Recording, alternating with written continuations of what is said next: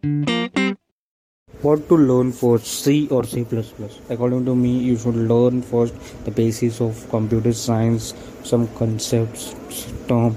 You can also do the course by the Harvard University. The co- course name is CS50 by the David.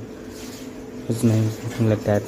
Just do that course, then learn the C, then C++. I think in that course only you will learn the C language, algorithms, and the binary numbers also change but according to me you should learn the c language first then the c++ i hope you have understood something.